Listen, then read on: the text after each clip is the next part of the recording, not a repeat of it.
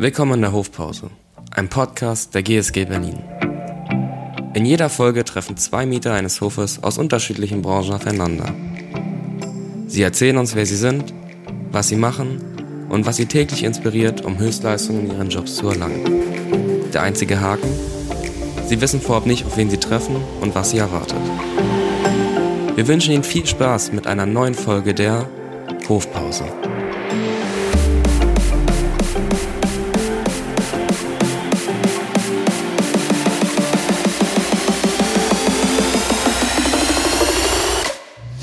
Let's go. Kennt ihr euch? Bin mir nicht ganz sicher, aber ich glaube nicht. Also zumindest, ich kann mich nicht erinnern, dass wir uns unterhalten hätten. Ich meine definitiv nicht. Ja. Nee. Vielleicht mal in der Kantine so so So en passant, aber jetzt Ja. ganz bewusst. Aber was nichts heißt bei mir, weil ich war in letzter Zeit wirklich selten hier und begegne eigentlich fast nie jemandem groß, selbst meinen Kollegen nicht mehr. Hm. Corona-bedingt nicht viel hier gewesen sozusagen. Ja, wir, also nach wie vor äh, haben wir ja die äh, eingeschränkte Hm. Präsenzpflicht oder gar Homeoffice-Pflicht. Weiß nicht, wie ihr das handhabt, äh, würde mich mal interessieren. Von uns wird das schon sehr streng gelebt so. Also auch insbesondere äh, aufgrund des Wunsches der Mitarbeiter, dem wir natürlich äh, dann auch nachkommen. Jetzt zum Auslaufen. Die Pandemie-Policy Mhm. äh, läuft ja jetzt zum äh, 20.03. aus. Also würde mich wirklich interessieren, wie ihr das handhabt. Mhm. Merken wir aber, dass sich viele auch so eingerichtet haben, ja, das finden wir eigentlich so ganz gut mit dem Homeoffice und Mhm. müssen wir jeden Tag wieder zurückkommen. Und die Abteilungsleiter sagen uns, naja, das wäre jetzt auch schwer vermittelbar. Mhm. Ähm, die Mitarbeiter haben sich jetzt auch so ein bisschen dran gewöhnt. Gleichzeitig wollen wir natürlich auch so eine Back-to-the-Office-Kultur wieder schaffen, dass halt das Office ja der Ort der Begegnung ist, wo halt viel an Kreativität, an Innovationen entsteht. Ähm, würde mich mal interessieren. Kannst du ja mal Mhm. kurz sagen, wie Ja. das bei euch ist, so Ja. stimmungsmäßig und Wie, wie heißt du eigentlich? Ach so, sorry, ich bin Hanna. Hanna, Donati. Florian. Ja, hi Florian.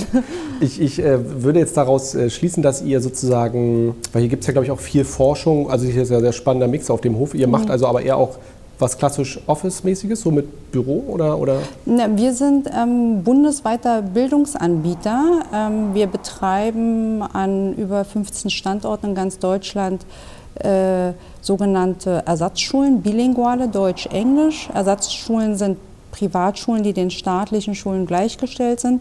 Sprich, äh, wir vermitteln Bildung mit äh, Abschlüssen äh, wie an einer öffentlichen Schule, MSA, Abitur. An cool. einzelnen unserer Schulen IB, das würde jetzt zu weit führen, das Hm. ist ein internationaler Abschluss. Ja, und kennzeichnend dafür ist, wie gesagt, das ist eine Privatschule, sprich es gibt auch ein Schulgeld, welches aber einkommensabhängig ist, also so, dass wir halt wirklich äh, ein Spiegelbild der Gesellschaft an unseren Schulen haben. Also es ist jetzt keine Schule nur für Rich Kids, was ja Hm. oft mit Privatschule behaftet ist. Ja. Und auf der Grundlage ja beschulen wir inzwischen über 6000 äh, Schüler und Schülerinnen und betreuen Kinder im, im Vorschulalter, im, im Kindergarten, in unseren Einrichtungen. Und wir sind die Zentrale sozusagen hier in Berlin. Wir kümmern uns um das gesamte Operative unserer Schulen, dass die sich auf ihr Kerngeschäft konzentrieren können. Wir kümmern uns um ihr, deren Personalbeschaffung, um deren Finanzen, äh, um deren Einkäufe, um deren Marketing. Und da sitzen wir hier mit einer Truppe von 60 bis 80. Also Spanne ist so groß, weil viele inaktive Mitarbeiter natürlich immer dann noch dazu gezählt werden. 60, 80 Leute nur im, im Backoffice? Oder Jetzt auch? in der Zentrale, ja. Also, okay, das ist, das ist viel. Hätte ich jetzt gar nicht gedacht, dass Ja. da so ein großer äh, administrativer Block dann dahinter ist. Ähm. Doch, absolut. Also Spannend. allein in so einer, also ich sag mal, äh, die Herz- und Lungenmaschine, würde ich sagen, ist bei uns HR, die Personalbetreuung und die Personalbeschaffung. Und da haben wir schon ein Team von ja, 14, 15 Kolleginnen obwohl, und einen Kollegen. Hm. Ja gut, stimmt. Man, man hat wahrscheinlich so einen Schlüssel, ein Lehrer auf 30 Schüler oder so? Nee, bei uns sind ähm, 22, 1 auf 22 und äh, in den unteren Klassen haben wir zwei Lehrer in der Klasse, also noch einen Teaching Assistant zusätzlich, der die, äh, den Klassenunterricht mit begleitet.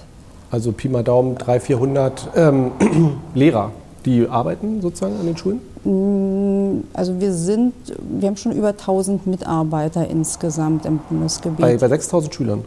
ja.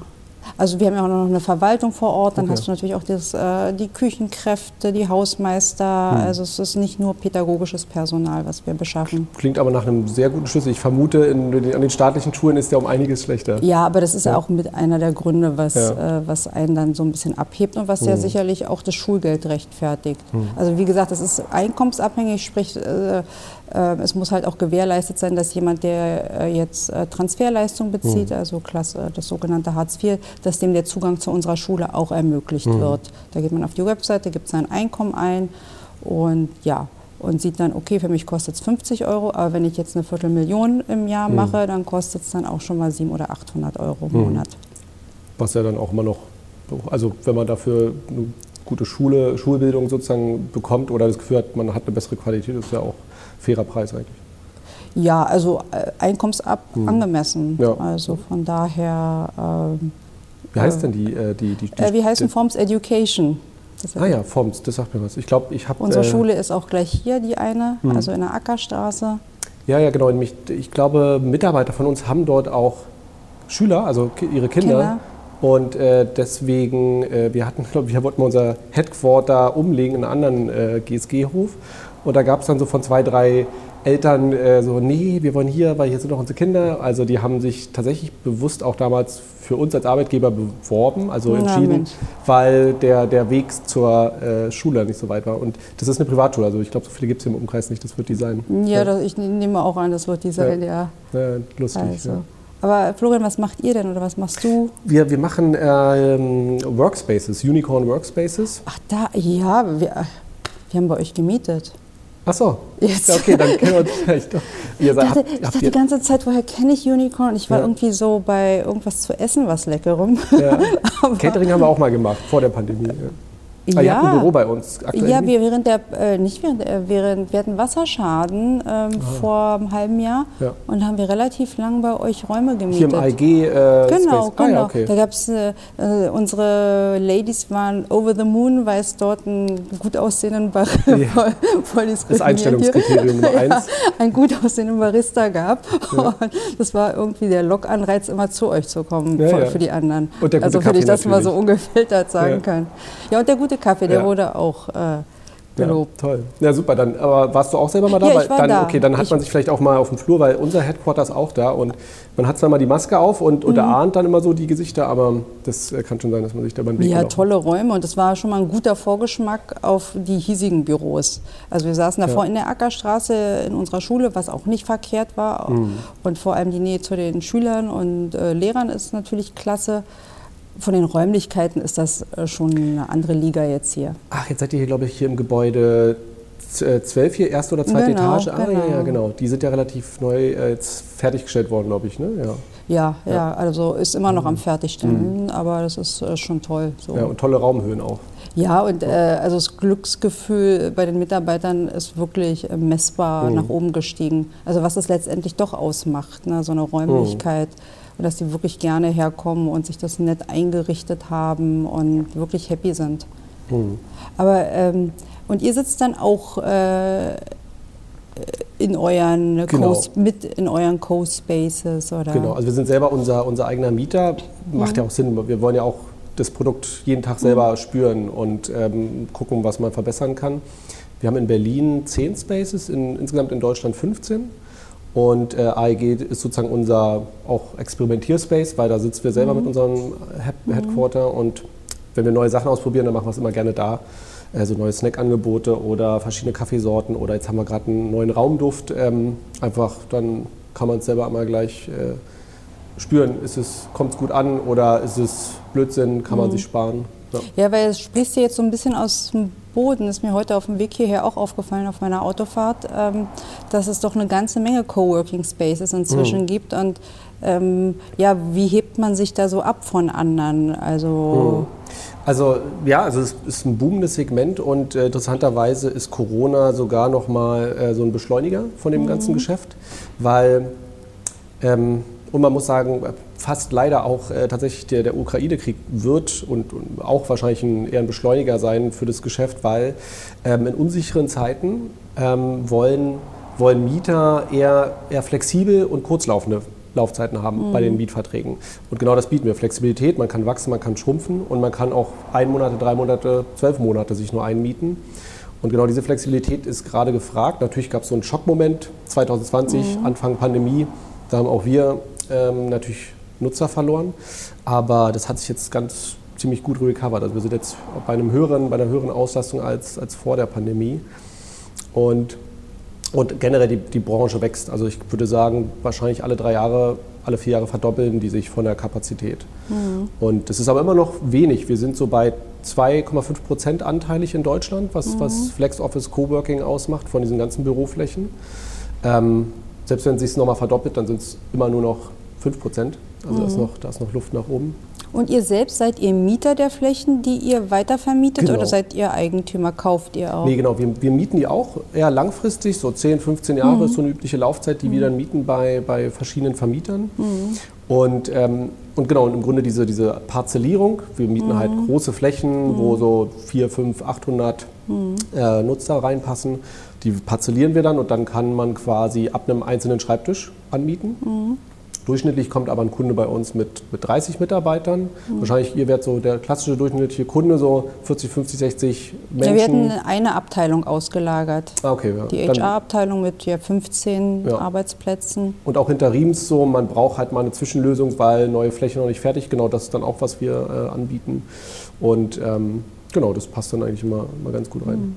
Also wenn ich es richtig verstanden habe, ihr bietet Fläche aber gleichzeitig auch ein Servicepaket, so, äh, dass ich, wie so in so einem Cafeteria-Modell, dass ich das modular mir dazu buchen kann oder, oder ist es all ink? Ist eigentlich ist alles mhm. all inklusive, so ein bisschen wie so ein äh, Robinson-Club, aber in, mhm. in, in cool. Ähm, mhm. Also genau, man, man hat bei uns den Schreibtisch drin, Internet, schnelles Internet, Reinigung ist mit drin, Hausmeister-Service, Barista, gut aussehender Barista mit, ja. mit gutem Kaffee. Das ist äh, auch äh, essentiell. Das ist auch so ein bisschen so unsere äh, Signature, dass, dass wir halt da jemanden haben, der halt nicht an der Rezeption sitzt und sich langweilt, sondern halt was, was Tolles für die Nutzer macht, nämlich guten mhm. Kaffee. Und mhm. ähm, und das ist sehr effizient, wenn da jemand ist, der den ganzen Tag Kaffee macht, aber natürlich trotzdem Pakete annimmt, die Tür aufmacht, äh, Helpdesk ist für alle möglichen Achso, da sind auch Ansprechpartner, ist jemand da vor Ort, der Genau, das ist der Barista. Der ist sozusagen, der also ist wir nennen ihn Community Barista, quasi ja. Community Manager slash Barista, weil er halt doch sehr viele Funktionen in einer Person hat. Ist so das, das Herzstück dieses, dieses Workspaces. Also ohne den Barista geht da gar nichts. Das ist ja die Seele eures Hauses Herz, dann sozusagen. Herz und Seele ja. des, des, der Fläche, genau. War schwer, jemand oder findet man solche Leute leicht schwer, weil ihr habt ja wahrscheinlich auch, äh, jetzt habt ihr nicht so einen hohen Personalbedarf, höre ich raus, äh, aber äh, uns geht das so, jede Stelle, die wir ausschreiben, ja, also ist fast unmöglich zu besetzen oder ist nur ganz schwer. Ja. Also ich glaube, dieses Personalmangelproblem, das gab es vorher in den, in den, bei den Fachkräften sowieso schon. Und mhm. jetzt ist es aber auch nochmal eine Etage tiefer gerutscht, nämlich quasi auch ähm, wo man ungelerntes Personal braucht oder, oder wo Personal jetzt nicht unbedingt eine Ausbildung braucht, wie Gastro, wie Service, mhm. Dienstleistung. Ähm, überall merken wir jetzt diesen, diesen Personalmangel. Ähm, gerade letzter, also 2021, nach Corona, wo dann viel aufgemacht hat, auch Gastro wieder aufgemacht hat, extremer Personalmangel. Auch teilweise sind die, die Gehälter gestiegen, also nicht nur mhm. durch den Mindestlohn, sondern auch prinzipiell. Also mhm. der Mindestlohn hat quasi einfach nur wieder sich auf ein normales Marktniveau angepasst, mhm. was ja gut ist für die Mitarbeiter, dass sie jetzt einfach mal 20 Prozent mehr bekommen. Ähm, aber trotzdem gibt es immer noch den Mangel. Es gibt nicht genug Personal, ähm, mhm. weil es halt so, so stark schwankend ist. Also ähm, spürt ihr das auch als Unternehmen? Ja. Oder? Also letzten Sommer war extrem, da hatten wir echt immer zu wenig äh, Barista-Personal, mhm, obwohl wir schon sehr gute Arbeitsbedingungen anbieten. Wir bieten, wir, Gastro aber ist, ja, ist das eine Vollzeitstelle oder eine ja. Teilzeit? Ja, also beides Teilzeit, ja. Vollzeit, also, aber in der Regel klassisch Also jetzt Vollzeit. nicht eine 450 Euro Beschäftigung, sondern... Nee, genau, ganz normale... Okay, also schon Vollzeit, voll sozialversicherungsfähig. Absolut, genau. Ähm, ja wir zahlen auch, ich müsste, ich glaube 13 Euro, 13,20 Euro ähm, Stundenlohn. Mhm. Ähm, wie gesagt, Vollzeitstelle mit sehr vielen Benefits. Ähm ah, Benefits, das interessiert mich, ja. Weil wir ja. auch ständig überlegen, was, was, was man noch alles ja. machen kann, ja. Und ähm, genau, aber trotz, trotz dessen krasser Mangel gewesen, weil viele halt einfach sich umorientieren und, und ähm, und dann, genau, und keiner wusste, was ist dann wieder im Winter, gibt es dann wieder Lockdown. Also es war viel, viel Unsicherheit und viele haben sich dann auch so auch in Kurzarbeit eingerichtet oder so und ähm, hatten wir auch teilweise dann. Aber ich glaube, das ist jetzt hoffentlich, löst sich so ein bisschen lösen. Jetzt, äh, jetzt kommt ja da so ein bisschen Entspannung in die ganze Pandemie rein, äh, dass wir das Schlimmste jetzt wirklich hoffentlich hinter uns haben und so ein normaler Modus wieder möglich ist. Hm. Ja. Ja, vielleicht doch nochmal zu deinen Benefits. Äh, was, was bietet ihr den Mitarbeitern mhm. noch zusätzlich? Neben, also das ist auch die erste Frage, was bietet ihr sonst neben dem regulären Gehalt? Ja, ja. also wir haben so, so, so, so, so einen ganzen Blumenstrauß von kleinen Sachen. Also das, das eine zum Beispiel ist, wir haben so eine Spended-Card, das ist wie so eine Kreditkarte für den Mitarbeiter, mhm. da laden wir mal 40 Euro rauf im Monat. Das mhm. ist so dieser Freibetrag, den jeder eh nochmal bekommen kann. Äh, das äh, ist einfach ein Vorteil, weil spart ja, den Mitarbeiter nochmal was. Ja wir hatten früher immer so, okay, man darf sich hier noch Fitnessstudio aussuchen und auch dieses oder jenes und am Ende war das immer so ein riesiges Paket und dann, dann gab so es so, so ein Gefühl bei den Mitarbeitern so, ja, der hat ja noch Fitnessstudio, ich gehe ja gar nicht ins Fitnessstudio, ich möchte jetzt auch noch was haben. Dann haben wir gesagt, okay, Plain Vanilla, jeder kriegt jetzt 40 Euro, was ihr mhm. damit macht, euch überlassen, aber dann ist es, fühlt sich fairer an, mhm. weil die Leute vergessen dann, dass ja der das kriegt und dafür hat der andere ja was anderes. Das, das wird einfach gerne mal vergessen. Mm, und was wir noch haben, ist ähm, bei den Baristern schwieriger, aber sonst bei dem ganzen anderen Personal tatsächlich äh, flexible Arbeitszeiten. Es gibt mhm. in, nicht wirklich eine Kernarbeitszeit. Ähm, wenn jemand meint, er muss jetzt mal eine Woche im Homeoffice sein, weil gerade Kinder und also wegen Corona war es mhm. sowieso, da muss man ja maximal flexibel sein.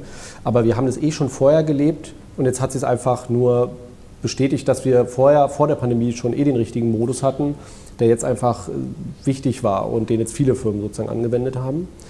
Also maximale hm. Flexibilität, maximale Entscheidungsfreiheit bei den Mitarbeitern. Ähm, was haben wir denn noch so an schönen Benefits? Äh, BVG-Karte stellen wir natürlich dann. Mhm. Ähm, wir hatten natürlich auch so, ähm, ähm, na, wie nennt sich äh, dieser betriebliche Altersvorsorge, mhm. da haben wir Mit natürlich Zuzahlung. Programme. Genau. Ja. Ja, also, also wir machen jetzt, glaube ich, nichts wahnsinnig Neues, aber man muss sagen, für so für, für Gastropersonal ist das alles neu. Absolut. Die, die kennen sowas in der Regel sagen, nicht. Also ich glaube, wenn man jetzt so wahrscheinlich bei euch, ähm, im, im, wo man ja auch äh, Akademiker hat, äh, da ist es eher so. Das wird Basics. auch vorausgesetzt, das ja. sind Basics. Also. Wahrscheinlich müsste ich ja dich fragen, was, hast, was macht ihr noch? Wo können, wo können wir vielleicht noch ein paar Sachen für uns adaptieren? Wir sind am Punkt, wo wir sagen, eigentlich haben wir schon sehr viel ausgeschöpft. Mhm. Aber was ist es letztendlich, was die Zufriedenheit ausmacht? Ähm, ist, sind es wirklich äh, immer monetäre oder cashgleiche Leistungen oder sind es vielleicht doch noch ein paar andere Dinge? Ähm, wir haben dazu regelmäßig Befragungen gemacht. Ich mache mhm. auch regelmäßig Pulsbefragungen zur, ja, zur Motivation, zum Engagement, zur, zur Zufriedenheit. Ähm, unsere Mitarbeiter zumindest so am meisten schätzen, ist Freiheit, Gestaltungsfreiheit, mhm. Flexibilität. Ja. Das ist den Mehrwert als Geld, dass sie wirklich, äh, ja, äh, dass ihr Leben so ausfüllen können, ohne da in so einem regulierten äh, Gerüst sich tagtäglich zu bewegen. Dass man mhm. durchaus auch mal sagen kann, ja, ähm, ich habe einen Friseurtermin oder ich habe einen Arzttermin, aber dass da halt dieses Vertrauen da ist, dass da am Ende des Tages die Konten ausgeglichen sind, ohne dass man da so micromanaged wird und so stark kontrolliert wird. Mhm. Ähm, der eine möchte das lieber am Abend machen, der andere vielleicht auch mal am Wochenende und ja, das lassen wir durchaus zu und fahren damit sehr gut. Na klar, so ein System ist natürlich auch mal so eine Ausnutzung ausgesetzt, wenn man viel Flexibilität hat. Mhm. Aber äh, ich würde mal sagen, wenn es bei 80 bis 90 Prozent der Leute gut läuft, dann muss man halt auch 10 Prozent bis, äh, an Missbrauch in dem Sinne in Kauf nehmen, weil das ist dann, ja, das wird man auch im anderen System haben, wo man die Leute durchreguliert und mhm. hat halt nicht diese, ja, diese Ergebnisse und diese Effizienz dann auch. Von daher ähm, bin ich da so hin und her gerissen, ob es immer so das äh, Cash-Thema ist. Klar, wir zahlen keine Industriegehälter, das ist auch ein Thema bei uns. Mhm dass äh, wir sehr, sehr gut ausgebildete Kolleginnen und Kollegen haben, also schon High-End, würde ich sagen, äh, äh, von, ja, von der Ausbildung, von der Berufserfahrung. Und uns auch bewusst ist, dass die durchaus auch in DAX-Unternehmen gehen könnten mhm. oder in Industrien, wo deutlich mehr gezahlt wird. Und das ist halt die Herausforderung, dass wir das so nicht bieten können. Aber schlussendlich, ja, ist es äh, die Leute, die zu uns wechseln. Ich habe jetzt eine Kollegin, die kommt vom äh, Springer Verlag, ähm, verzichtet auf einen großen Teil, ihre, nicht einen großen Teil, mhm. aber schon erheblich. Denk mal, sie hat sich so um 20 Prozent verschlechtert monetär, mhm. sagt aber, ja, sie kann sich hier mit dem Produkt, mit der Dienstleistung, mit dem, was sie macht, viel mehr identifizieren und gleichzeitig diese Freiheit, dass sie nicht in so einem Konzern ein Rädchen im Getriebe ist, mhm. äh, auch so von der Hierarchiestruktur, Abteilungsleiter redet nur mit Abteilungsleiter und äh, die langsamen Mühlen und auch Entscheidungen, die sie alleine treffen kann, ohne über ja, fünf Banden spielen zu müssen, dass ihr das letztendlich mehr wert ist als dann äh, ja, so ein hoher Cash-Benefit, den sie da mehr hat. Mhm. Aber wie gesagt, das ist äh, bei jedem anders. Ja, würde ich, würde ich auch genauso unterschreiben. Also im Grunde genau die Argumentation mhm. würde ich auch so anführen. Es gibt immer Anbieter oder, oder Arbeitgeber, die noch mehr zahlen können. Und ich glaube, die Mitarbeiter, die zu uns kommen, also ich würde es noch ergänzen um so Flexibilität, wie du auch sagst, mhm. und Zeiteinteilung ist, ist, glaube ich, extrem wichtig. Ein Barista ist da natürlich so ein bisschen eingeschränkter, ne? der hat halt seinen 9-to-5-Job. Mm, aber ich würde auch noch, bei, bei uns ist es auf jeden Fall noch Thema Diversität. Also ich glaube mhm. wirklich dieses, dieses Multikulti, viele Nationen ähm, und, und wirklich, also wir, wir sehen uns auch so ein bisschen als, als ähm, Missionar, also also wir, wir, wir, wir leben ja auch so eine, so eine Kultur in den Spaces. Ne? Der mhm. Community Barista ist quasi der, der Mensch in dem Space, der quasi Unicorn verkörpert und, und, und darstellt und vertritt. Mhm. Und, und somit ja quasi ähm, unsere Visitenkarte ist gegenüber den 200, 300 Nutzer, die er da, die er da sozusagen jeden Tag betreut. Und und uns ist dann halt auch wichtig, dass die Community Barista halt wirklich auch äh, ihren, ihre persönliche Note da reinbringen können. Ne? Mhm. Ne? Also ähm, bei dem einen läuft dann halt immer eher so ein bisschen Techno, da denkt man jetzt gleich im Berghain, der andere hört halt gerne Jazz. Also die dürfen da sehr individuell sozusagen ihre Note reinbringen und ähm, das ist, glaube ich, auch wieder dieses ne, Selbstgestalten, die eigene Freiheit haben, äh, das ist dann äh, extrem wichtig. Ja. Wie sieht denn dein Tagesablauf so aus oder wie, äh, was ist deine Rolle da? Also gerade äh, sehr, sehr viel. Also es, äh, der besteht quasi aus Arbeiten und Schlafen. Ähm, mhm. Es ist kein Dauer, sollte, sollte, kein Dauerzustand mehr sein. Das ging so mit der Pandemie los und dann seitdem immer in so einem extremen Ausnahmezustand. Mhm. Aber ich versuche, äh, ich stehe mal eher so um 8 auf, also bin eher so der, der, der späte Vogel, der den Wurm fängt. Ähm, bin dann meistens so 9.30 Uhr, 10 Uhr im Büro und, und dann arbeite ich eigentlich, fahre dann irgendwann nach Hause, esse und dann arbeite ich aber meistens abends bis wahrscheinlich so 24 Uhr und dann gehe ich ins Bett. Also es ist halt ja, sehr, sehr einseitig gerade, äh, weil wir pandemiebedingt, also wir mussten einerseits auch sparen, haben sozusagen Personalkosten reduzieren müssen, mhm. weil wir mhm. natürlich auch Einnahmenreduktionen hatten. Jetzt ist dann Coworking-Geschäft wieder stark angewachsen, aber konnte mich zeitgleich auch wieder so viel Personal reinholen. Dann haben wir auch ähm, noch äh, so eine gute Idee gehabt und haben, ähm, weil wir, wir hatten ja äh, freie Büroflächen und was haben wir, wir haben gedacht, okay, was können wir damit jetzt noch machen, wie können wir die monetarisieren? Und hatten dann vor einem Jahr die Idee, ja, dann, wir machen jetzt noch so, so Testkapazität, Testcenter dort rein. Ah, ja. hat, hat sich als sehr äh, profitabel erwiesen und äh, haben alleine da jetzt äh, auch 70 Mitarbeiter, die, die nur in den Testcentern arbeiten, im sieben Tage Ach, das läuft nach wie vor? Ja, ja, das läuft nach wie vor noch sehr gut. Ähm, wird natürlich jetzt mit, mit Frühling deutlich entspannen, weil die Zahlen runtergehen. Ist ja immer ne, die, die besten Mittel der Pandemiebekämpfung sind äh, Frühling und Sommer. Mhm. Und äh, das wird jetzt auch wieder so sein. Aber der nächste Winter, der nächste Herbst kommt und dann wird auch sicherlich wieder ein neuer Mix äh, an Virusmutationen kommen. Achso, rechnest schon damit, dass, wir, dass, dass uns also, noch ein bisschen begleiten wird, das Thema? Wir haben jetzt die fünfte Mutation, es wird auch noch die mhm. sechste oder siebte mhm. geben. Mhm. Ähm, wahrscheinlich wird es nicht so schlimm und es wird auch keine Lockdowns geben, aber es wird ein, also das Testen war ja schon mhm. mit ein wichtiger Beitrag. Natürlich ist das Impfen noch wichtiger, aber äh, es wird einfach ein, einen beratungsresistenten Teil geben in der Bevölkerung, der sich nicht impfen lässt und, mhm. und äh, auch welche, die sich wieder neu anstecken können, weil sie bisher nur mit Omikron infiziert waren. Also da kommt auf jeden Fall wieder was. Also denkst nicht, dass das irgendwie äh, als Thema dann verschwindet von der Tagesfläche, sondern dass das... Vielleicht im übernächsten Winter, dass es mhm. dann wirklich einfach nur noch so, so ein Grippeding ist. Aber also, also ich würde es mir... Also einerseits verdienen wir damit gutes Geld, andererseits wünsche ich mir aber auch Normalität, also privat sowieso. Mhm. Das kann gerne auch einfach alles weg sein. Mhm. Ähm, wäre auch fürs, fürs Geschäft eigentlich auch wieder gut, weil Normalität heißt halt auch wieder ähm, einfach mehr Leute kommen auch in die Büros ähm, und, Absolut, und, und ja. nutzen die auch wieder intensiver. Das wäre auch gut. Aber ähm, ja, doch, da wird, da wird, noch was, wird noch was bleiben. Aber zumindest kommt jetzt erstmal wieder ein Sommer, der, der normal ist, was ja auch ganz gut ist. Ja. Und äh, bist, du mit, bist du in der Geschäftsführung oder bist du, äh, was, was genau ist deine Genau, Rolle? Hast du noch ja. Kollegen, mit denen du dir Dinge aufteilst? Also, Also ich bin, bin Co-Founder, also hab's, Ja. hab's mit, also ich war nicht der, der allererste beim ersten Space dabei, ich bin sozusagen dazugekommen, da hatten wir schon zwei äh, kleine Spaces und habe seitdem sozusagen dann aufgebaut auf, zwischenzeitlich hatten wir 20 Spaces, durch die Pandemie ein bisschen reduziert wieder und bin äh, Geschäftsführer, also Geschäftsführer seid eine GmbH oder? Genau, genau. Okay. Und, Und, habt ja. ihr Investoren äh, drin oder wie habt ihr, habt ihr Venture Capital oder wie Genau, bist du so an den Start so gegangen? bunter Mix, Venture Capital ist mit drin. Wir haben aber auch so klassische ähm, ähm, Banken mit, mit Nachrangdarlehen drin, so, so, Investitionsbank Berlin, Mittelständische Bürgschaftsbank. Ähm, was auch mal gut ist, wenn man so Mhm. konservative Staatsbanken mit drin hat, weil das ist immer, gerade bei Vermietern, wo man ja als junges Unternehmen es manchmal schwierig hat, mit der, Mhm. Einfach weil man jung ist, keine Bonität hat, noch keine sich verdienen konnte. Und dann will man da jetzt auf einmal 15 Jahre anmieten, das, da sind die auch immer erstmal so. Ja, aber habe ich jetzt auch gerade überlegt, Ja. wenn man da hinkommt und sagt, ich will, was ist deine Sicherheit Ja. ne? Also, für den Mietvertrag? Ja, vor zehn Jahren wäre so ein Geschäftsmodell auch überhaupt gar nicht denkbar gewesen, wie da, da kommt jetzt jemand, der, der will unsere Flächen mieten und damit dann auch noch Geld verdienen. Also das, das hätten die nicht verstanden. Der Markt hat sich in den letzten sieben Jahren extrem geöffnet. Mittlerweile weiß jeder Vermieter, ach Mensch, das ist toll, hier großes Bürogebäude, unten machen wir ein bisschen Coworking rein, das ist ein guter Mix fürs Gebäude, wertet das Gebäude auf. War vor sieben oder zehn Jahren unvorstellbar. Das ist Ähm, witzig, dass du sagst ja, auch wenn wir so im Projektentwicklungsprojekt äh, äh, Meetings sitzen, ist es auch einer der ersten Sachen, die gesagt wurden, hier machen wir ein bisschen Coworking rein und hier kann eine Kita rein.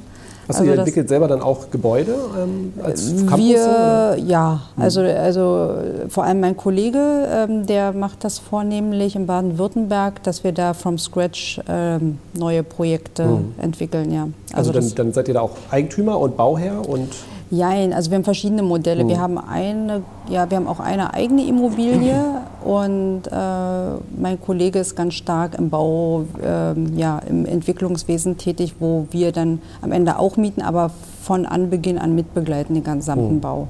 ja, spannend. Und, und äh, dein Tagesablauf, wie, wie ist der so? Also wahrscheinlich eher früh, könnte ich mir vorstellen, Schule, Schulbetrieb, da Jein, jein. Also äh, im Grunde genommen, da ich auch irgendwie durchgehend immer so arbeite, ähm, ja von Natur aus eher früh, aber es ist jetzt kein Muss. Mhm. Aber da ich in der Tat viele Calls habe, auch mit äh, Kollegen in anderen Bundesländern, äh, ja, fängt es recht früh an. Also zwischen sieben und acht fange ich an. Und je nachdem kann auch bis dann spät in den Abend. Anfangen gehen. zu arbeiten. Das ist ja doch schon früh dann. Also für Ja, mich. also je nachdem, was ansteht. Also aber wir haben da, wie gesagt, ich habe da auch eine Flexibilität. Mhm. Aber so von den Aufgaben her ähm, bin ich mit zwei Kollegen in der Geschäftsleitung und wir haben uns das nach Gebieten, also Fachkompetenzen aufgeteilt. Ähm, ich bin, bin von Haus aus Rechtsanwältin, kümmere mich also vornehmlich um den Legal-Bereich Mhm. und HR und Marketing und um einzelne Standorte. Mein anderer Kollege, den ich gerade erwähnte, der macht das Business Development, also die gesamte Unternehmensentwicklung, die IT und betreut äh, unseren größten Standort in Baden-Württemberg. Und dann haben wir noch äh, eine Finanzvorständin mit an Bord, äh, die sich um ja, das gesamte Finanzwesen kümmert. Das ist dann so eine Art Dreiergespann, Geschäftsführung Genau. nennt sich das dann? Genau, Ja. genau. Also das ist eigentlich eine ganz gute Aufteilung. Es war vorher so durch einen Geschäftsführer Mhm. alles reglementiert oder geführt. Ähm, was schwierig ist, weil, also wir merken es jetzt, dass wir ja selbst an unsere Grenzen kommen und dass wir nur die Fachkompetenz, also ich, ich traue mir nicht zu, einen Finanzbereich zu Mhm. leiten. Mhm. Ähm, und ja, um voranzukommen, brauchst du einfach die Fachskills, auch in der Geschäftsleitung. Mhm. Also. Ja, spannend. Also ich habe auch gerade so eine ähnliche Überlegung, ob ich sozusagen mein, die Geschäftsführung teile. ne? Also es ist ja quasi, man teilt ja auch die Macht, aber man teilt äh, natürlich auch die Verantwortung. Also es hat ähm, ja auch Vorteile. Und, aber wie, wie lange habt ihr jetzt schon diesen Modus? Äh, Hm, Also wir kennen uns äh, schon, also wir arbeiten schon seit über zehn Jahren zusammen. Okay. Also wir kennen uns, äh, arbeiten seit 13 Jahren schon Auch in der zusammen. Konstellation in in Team? der Konstellation noch nicht. Dass Hm. wir, in die, wir waren davor ja so Department Heads, Hm. äh, haben in dieser Funktion eng zusammengearbeitet und dass wir in der Geschäftsleitung sind wir zusammen seit August letzten Jahres, Hm. also jetzt seit anderthalb Jahren. Mhm.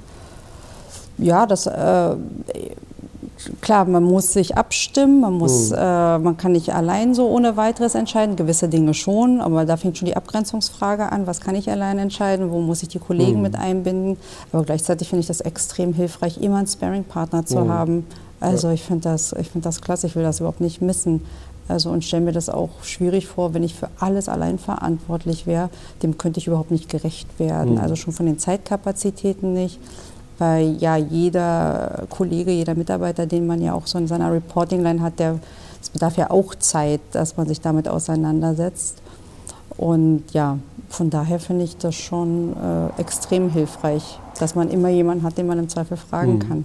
Und ihr seid dann quasi alle drei Stimmen gleichberechtigt oder, oder, oder gibt es so Vetorechte? Oder Ach, so stark sind wir gar nicht formalisiert. Ja. Also, ähm, aber wenn ich so überlege, dass wir ja so nach Mehrheitsprinzip gehen wir ja. schon. Also ich versuche schon immer darauf hinzuwirken, dass wir das alle drei wollen. Mhm. Ich tue mich schwer, wenn einer von den beiden sagt, finde ich nicht so klasse. Mhm. Wahrscheinlich würde ich mich dann für meinen Bereich dann dagegen entscheiden weil für große Dinge bräuchte ich schon den Support von beiden. Mhm. Also, weil da kannst du dich ja reinversetzen. Das ist irgendwie ja. blöd, weil der andere wartet dann ja eigentlich nur darauf, dass es schief geht. Habe ja. ich dir doch gesagt, ja, dass wir es nicht machen. Mhm. Also, da haben wir schon den notwendigen Respekt so vor der Kompetenz des anderen, dass wir sagen, okay, wenn der da Bedenken hat, ähm, und ganz oft, ich bin manchmal ein bisschen zögerlich, sicherlich auch aufgrund meiner juristischen Provenienz, dass ich sage, ah, ich weiß nicht und das kann passieren und das kann passieren. Oh. Und dann tut mir so ein Impuls meines Kollegen, der halt äh, ja nicht super risikoaffin ist, aber der halt aus dem Business Development kommt und der sagt, nee, doch, lass uns das mal machen. Oh. Äh,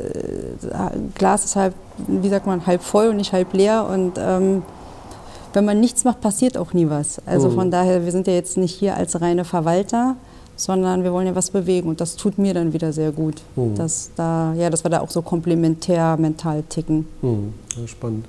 Und, und, seid ihr eigentlich eine, eine, eine GmbH oder, oder, oder als Stiftung oder wie, wie ist, was ist das eigentlich für eine Rechtsform bei so einer? Bei ja, wir sind in der Muttergesellschaft, sind wir eine SE, das ist eine europäische hm. Aktiengesellschaft.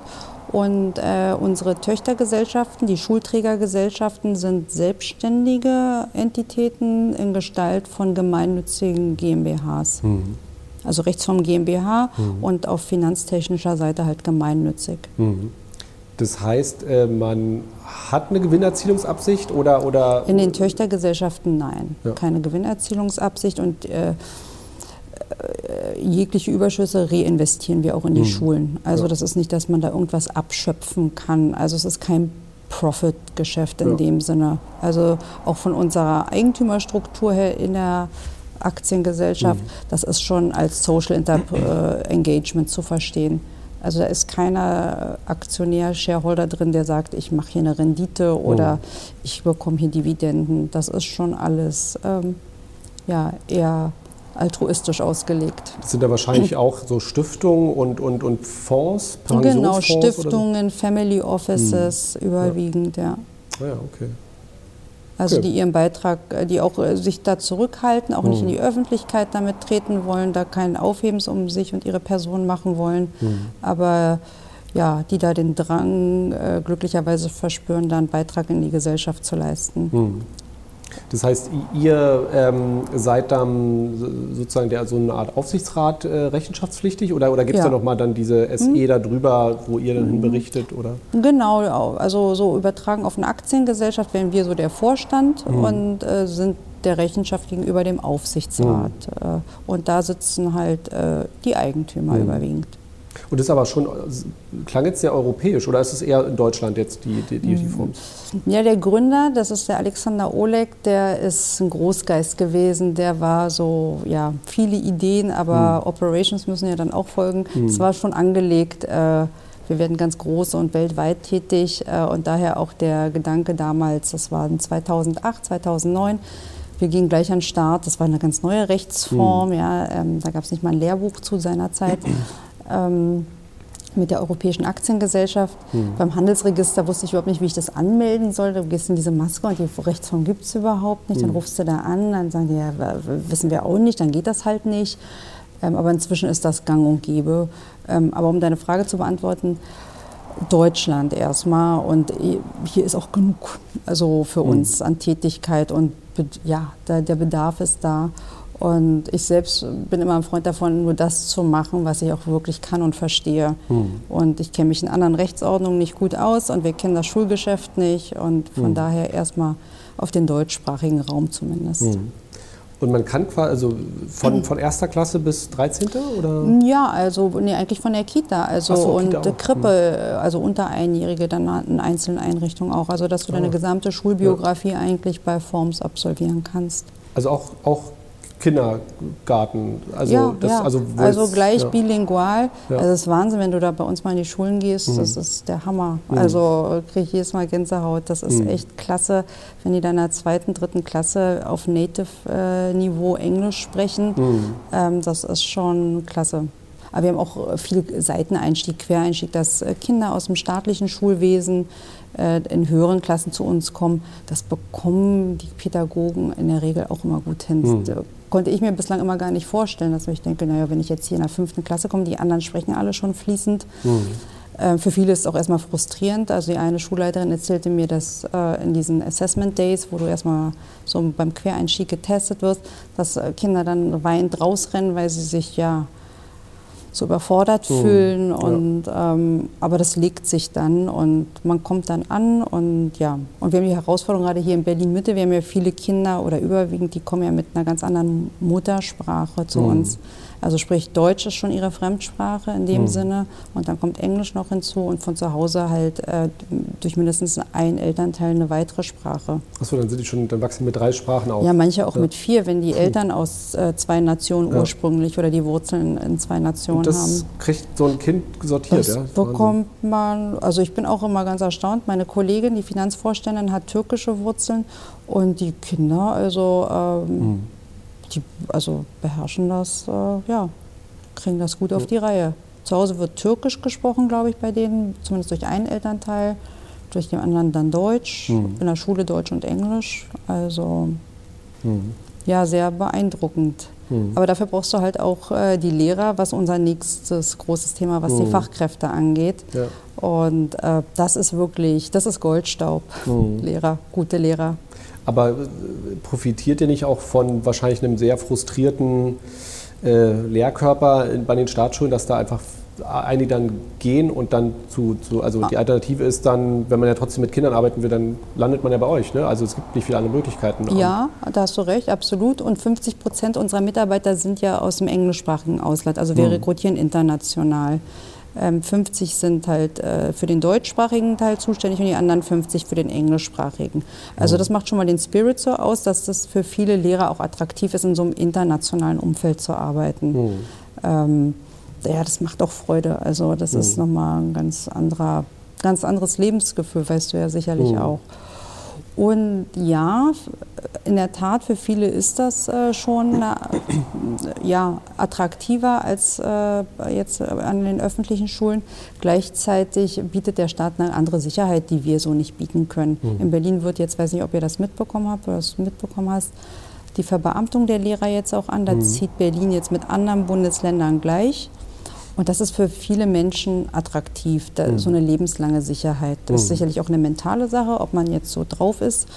Ähm, aber ich kann dem schon was abgewinnen, dass man sagt, eine Verbeamtung ist schon was Tolles. Da habe ich meine Sicherheit, da habe ich später meine Pension, bin privat krankenversichert, kann ganz viel fehlen. Also im Zweifel ohne, dass Ja. ich eine, einen Arbeitsplatzverlust fürchten muss.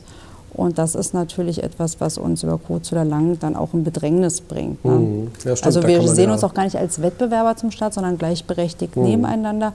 Aber das ist in der Tat ein Thema und ja, Aber wie kann man da, also eine lebenslange Jobsicherheit äh, könnt ihr so ja gar nicht das können wir nicht bieten. Also da, das, äh, das ist auch Ja. ganz klar. Da muss ich sagen, I rest my case, das geht nicht. Ähm, Wir sind einfach was anderes. Mhm. Es ist, ähm, das ist eine Grundsatzentscheidung. Möchte ich mich verbeamten lassen Mhm. und führe ein Beamtenleben, Lehrer für, äh, ja, im öffentlichen Schulwesen oder werde ich Lehrer bei Forms? Oder Mhm. was auch geht äh, in einigen Bundesländern, ich will mir das mal ein paar Jahre anschauen als Mhm. beamteter Lehrer und lass mich beurlauben.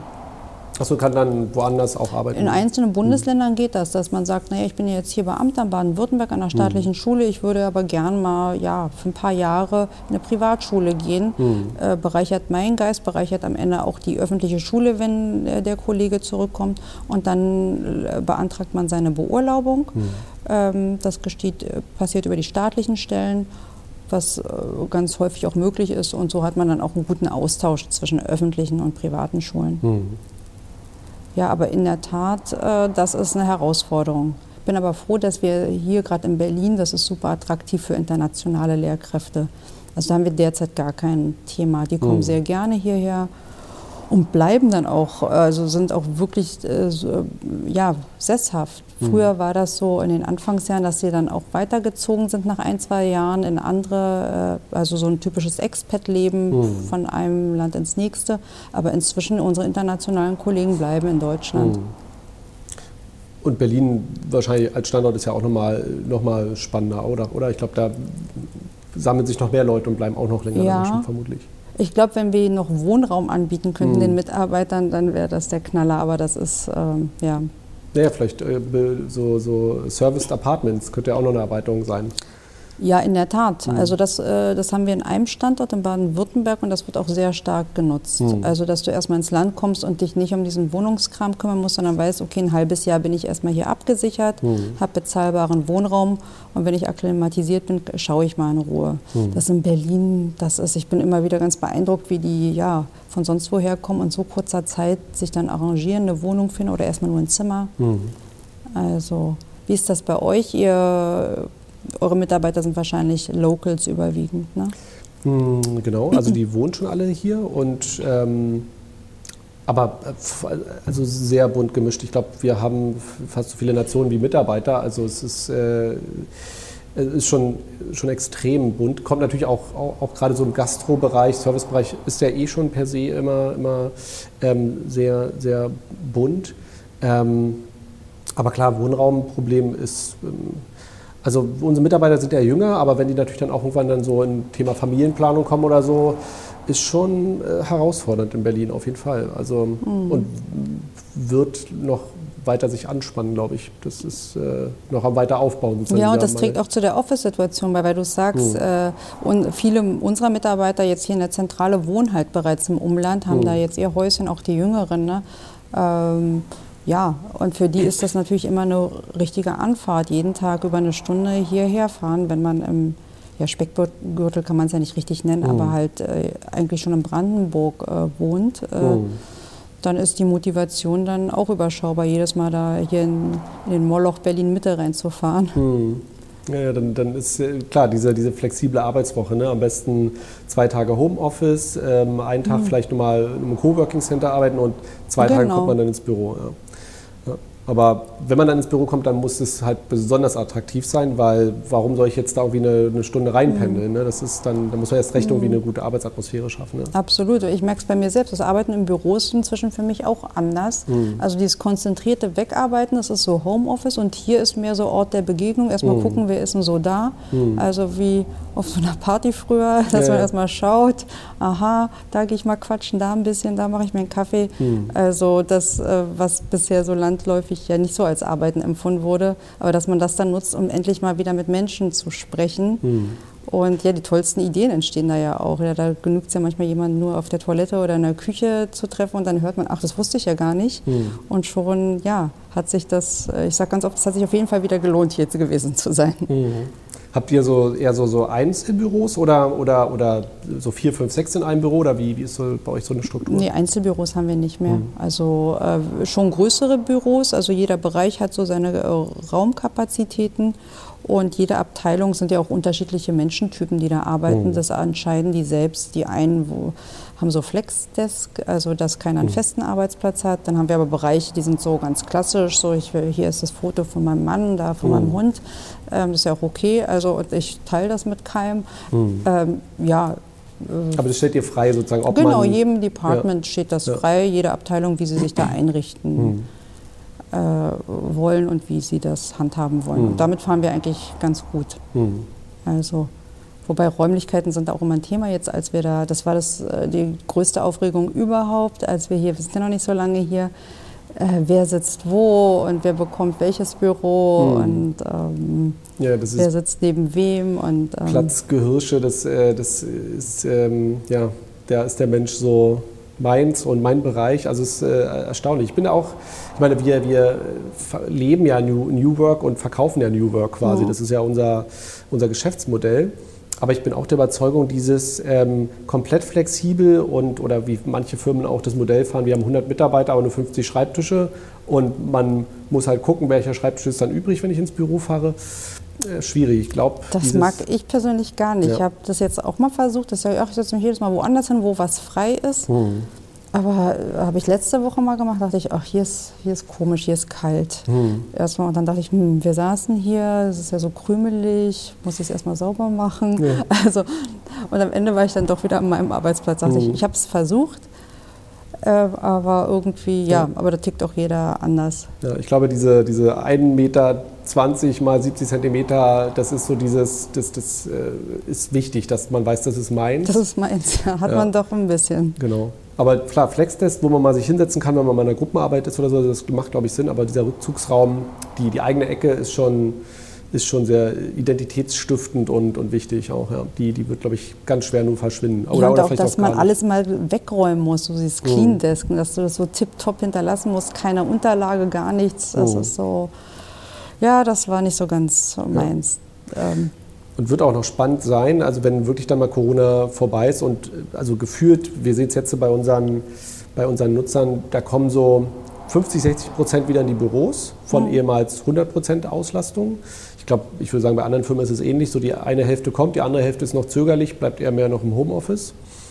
Aber wie sich sozusagen dieses New Normal etablieren wird, also ich glaube auch, es wird einen Kern geben, der mehr im Homeoffice sein wird und eher selten ins Büro kommt und die anderen unbedingt ins Büro gehen wollen, weil sie halt einfach, äh, also zum Beispiel bei uns sind viele junge Startups auch, auch Kunden und die haben in der Regel auch junge Mitarbeiter, viele Singles und für die ist es einfach ein ganz wichtiger Begegnungsraum. Für die waren die letzten zwei Jahre schlimm, weil die halt quasi, da, da kommt dann jemand aus ähm, Brasilien rüber, mhm. arbeitet hier dann als Entwickler mhm. und ist jetzt auf einmal zwei Jahre quasi zu Hause Wahnsinn. eingeloggt. Das ist für die ganz, ganz schrecklich, weil die auch vielleicht, äh, oder manche sind, kommen nach Berlin und dann fing die Pandemie an und die haben noch nicht mal die Mitarbeiter richtig kennengelernt. Also ich glaube, so für, für Menschen wie uns, die jetzt wahrscheinlich schon sehr lange in Berlin leben und mhm. Familie hier haben und feste Freundeskreise, war das leichter auszuhalten. Aber ich glaube, so für äh, Young Professionals ähm, nochmal anders herausfordernd.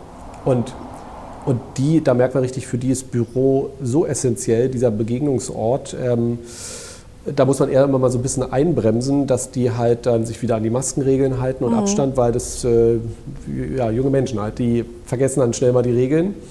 Aber da müssen wir als, als Workspace-Anbieter ähm, ja, auf Regeleinhaltung achten. Das, äh, wie, wie ein Gastronom auch. Der, ne, in seiner Gastronomie müssen sich halt alle nach, an die Regeln halten. Und äh, das war auch mal nicht ganz einfach. Mhm. Aber äh, hat, hat gut geklappt jetzt, würde ich sagen. Und sag mal, begegnen sich so Leute so übergreifend auch bei euch? Also Firma, äh, dass man in Firma A arbeitet und auch mal mit jemand aus Firma B quatschen kann? Oder wie kann man sich das Theoretisch vorstellen? Theoretisch ja, aber praktisch passiert es eigentlich nicht. Man, also das vielleicht auch nochmal zur Erklärung. Ähm, man hat ja immer so Coworking so als Oberbegriff, damit kann mhm. jeder was anfangen, aber eigentlich hat sich das ähm, ziemlich stark aufgeteilt, nämlich ein Coworking und Flex Office. Mhm. Und Coworking ist im Grunde das, das Café, wo man sich hinsetzen kann mit seinem Laptop oder wo, wo ich als Freelancer hingehe und arbeiten kann, aber halt auch mit anderen in Kontakt kommen kann. Ähm, das ist so, so, so, vor zehn Jahren entstanden, hier in Berlin und hat sich dann etabliert in ganz Deutschland. Ähm, aber Coworking ist tatsächlich eher der kleinere Teil von diesem Ganzen. Und dann gibt es halt sehr viele große Flex-Office-Anbieter, die auch so wie eine Kette mhm. viele, an, viele Standorte betreiben. Und ähm, dort sind, da ist nicht der klassische Freelancer, der Kontakt mhm. und Austausch sucht, sondern da ist dann eher die Firma mit 20, 30 Mitarbeitern, die für ein Jahr jetzt mal mhm. flexibel rein muss, weil sie eine Abteilung auslagern, weil ähm, sie einfach flexibel wachsen wollen, weil sie ein junges Startup sind und sozusagen gar nicht fünf Jahre planen können, also unterschiedlichste Gründe. Und dieses Flex Office, das wächst extrem. Mhm. Coworking an sich ist so ein, so ein Nischending, was was, was bleibt, aber das, ähm, es gibt mhm. jetzt nicht in, in, drei Jahren auf einmal doppelt so viele Freelancer. Mhm. Aber es gibt viele Firmen, die immer mehr entdecken, dass diese Flexibilität super spannend ist. Auch gerade Konzerne, ähm, wenn mhm. die anfangen jetzt Abteilungen auszulagern, weil sie merken, das ist modern und das ist gut, dann wird da extreme Nachfrage nochmal mal kommen. Das wäre so eure Zielgruppe. Genau, das ist dann ja so, so mhm. Mittelständler, Startups. Die können sich natürlich auch auf dem Kaffee dann in der Kaffeebar treffen und das wird auch wieder passieren, wenn man dann auch mal wieder ohne Maske bei uns dann mhm. Kaffee trinken kann. Also so muss man jetzt seinen Kaffee mitnehmen und sozusagen in seinem Büro mhm. trinken. Ähm, aber also, so Community Building war nie unser, unser Anspruch, ähm, können wir gar nicht leisten. Eher sozusagen dieses ähm, Shared Office, man teilt sich sozusagen viele Dinge und, und hat, und, und, und mhm. ne, also ein Barista kann sich eine 20-Mann-Firma gar nicht leisten. Bei uns mhm. können sie sich den leisten, weil der ist halt mit im Space drin. Ne? Mhm. Also dieses, ähm, ja, also viele Firmen müssen ja auch schauen, dass sie, dass sie, dass sie Mitarbeiter begeistern. Und da ist der Ort, mhm. wo man arbeitet, halt extrem wichtig. Und ähm, ja, denen tolle Sachen bieten, wie schöne Meetingräume, einen schöne, schönen Kaffeebereich, wo man halt auch sitzen kann und seine Mittagspause machen kann, guter Kaffee. Das sind so Sachen, die halt wie Benefits halt einfach dazugehören. Mhm. Und äh, wenn man eine kleine Firma ist, kann man sich äh, das nicht leisten in der Regel. Und dann gibt es bei uns halt sozusagen dann geschert dazu. Mhm. Aber genau, Community Building, äh, sagen wir mal ganz klar, ist, ist also wenn, wenn jemand zu, bei, sich bei uns einmietet, weil er Community sucht, dann sind wir nicht der richtige okay, Anbieter. Okay, hast ja ganz gut gerade erklärt, so die Abgrenzung war ja. mir gar nicht so bewusst, ja. dass das... Ähm genau, also da, da, da, aber da gibt es so viele Anbieter und dadurch findet auch jeder das Passende, was er dann sozusagen für sich in seiner mhm. Entwicklungsphase gerade für seine, für seine Unternehmung braucht. Ja. Und wie wird man auf euch so aufmerksam? Also wie findet ihr eure Kunden? Habt ihr eine große Marketing... Äh Maßnahme oder? Ja, relativ klassisch. Klar, Marketing ähm, auf verschiedenen Plattformen. Ähm, Im Grunde, wenn der Kunde bei Google schon eingibt, Büro Berlin, wunderbar, dann wissen wir, er hat Also da habt ihr ein gutes ja. Targeting, da kommt man schon auf genau, euch, ja? Genau, also im Grunde, wir versuchen immer den klassischen, ich suche ein Büro, mal mit, äh, hallo, guck mal, es gibt übrigens auch Coworking oder FlexOffice, mhm. könnte auch was für dich sein. Also wir versuchen uns da mal so ins, ins Sichtbild mit reinzuschieben. Äh, Immobilien Scout oder große Plattformen, wo man halt nach, nach Büroimmobilien sucht, ist natürlich auch dann immer äh, zielführend. Ähm, und natürlich einfach, weil es ein, ein Trendthema ist. Also jetzt durch Corona ist halt, also jedes, jedes Unternehmen hat für sich so eine Immobilienstrategie oder Büro-Office-Strategie mhm, entwickeln müssen. Absolut, ja. Und äh, also vorher war es einfach nicht notwendig. Man hatte seit ein Büro und na, da gehen halt alle hin. Und auf einmal, ach so, ja, wie und dezentral und jetzt, jetzt müssten wir eigentlich, und zwei Tage wollen jetzt im Homeoffice sein und die anderen Tage und wie machen wir das jetzt? Ähm, und auf einmal haben wir zu viel Fläche, jetzt können wir eine Etage untervermieten, ja, vielleicht sollten wir da jetzt so einen Flex-Office-Anbieter reinholen. Also gerade so Konzerne, die haben ja, die haben ja riesige Headquarter und äh, in Pandemiezeiten ist es halt nicht gut, wenn 10.000 Leute an einen Ort gehen und da ständig sich mischen. Mhm. Also es ist vielleicht besser, das auseinanderzuziehen. Mhm. Und aber das ist gerade erst am Entstehen. Ne? Also ich meine, die Pandemie wird jetzt hoffentlich irgendwann vorbei sein, aber das ist eher so ein Vorgeschmack, was in den nächsten Jahrzehnten immer noch mal wieder passieren kann oder kommen kann. Mhm. Und deswegen wird Office einfach anders sein, dezentraler und kleinteiliger und wieder persönlicher dadurch. Ähm, ja, auf jeden Fall, ähm, auf jeden Fall sehr flexibel. Ja. Also wenn ich es richtig verstanden habe, habt ihr durchaus auch Unternehmen bei euch, die gar keinen eigenen Office Space haben. Oder also sie haben ihr eigenes Büro bei uns. Mhm. Ja, aber, aber, die noch nicht noch zusätzlich feste Mietfläche irgendwo genau, haben. Genau, also Das ist durchaus, dass deren äh, Fläche sozusagen einzig bei euch ist. Also genau. Dauermieter eigentlich. Genau. Ähm, ja, und manche gehen dann halt raus, weil sie dann irgendwann sagen, so jetzt sind wir so gewachsen, jetzt wissen wir, die nächsten drei Jahre genau. werden wir mhm. so als die Anlauf, haben. man erstmal ja, guckt, dann, dann, mieten ne? sich doch wieder irgendwo konventionell. Also wie wenn ich in die Stadt komme, erstmal eine teure möblierte Wohnung mir suche. Genau. Und das verlängere ich und verlängere ich nochmal und denke, das ja. ist eigentlich ganz nett. Ähm, und nach ein paar Jahren denke ich mir, okay, jetzt schaue ich, jetzt habe ich ein gewisses Gefühl an Sicherheit, was ich auch an Geld habe und jetzt suche ich mir was Eigenes oder kaufe genau, es. Dann, dann wird man flügge, zieht bei den Eltern aus, bei uns und dann genau. hat man genau. dann doch sein, sein, sein eigenes ähm, Revier.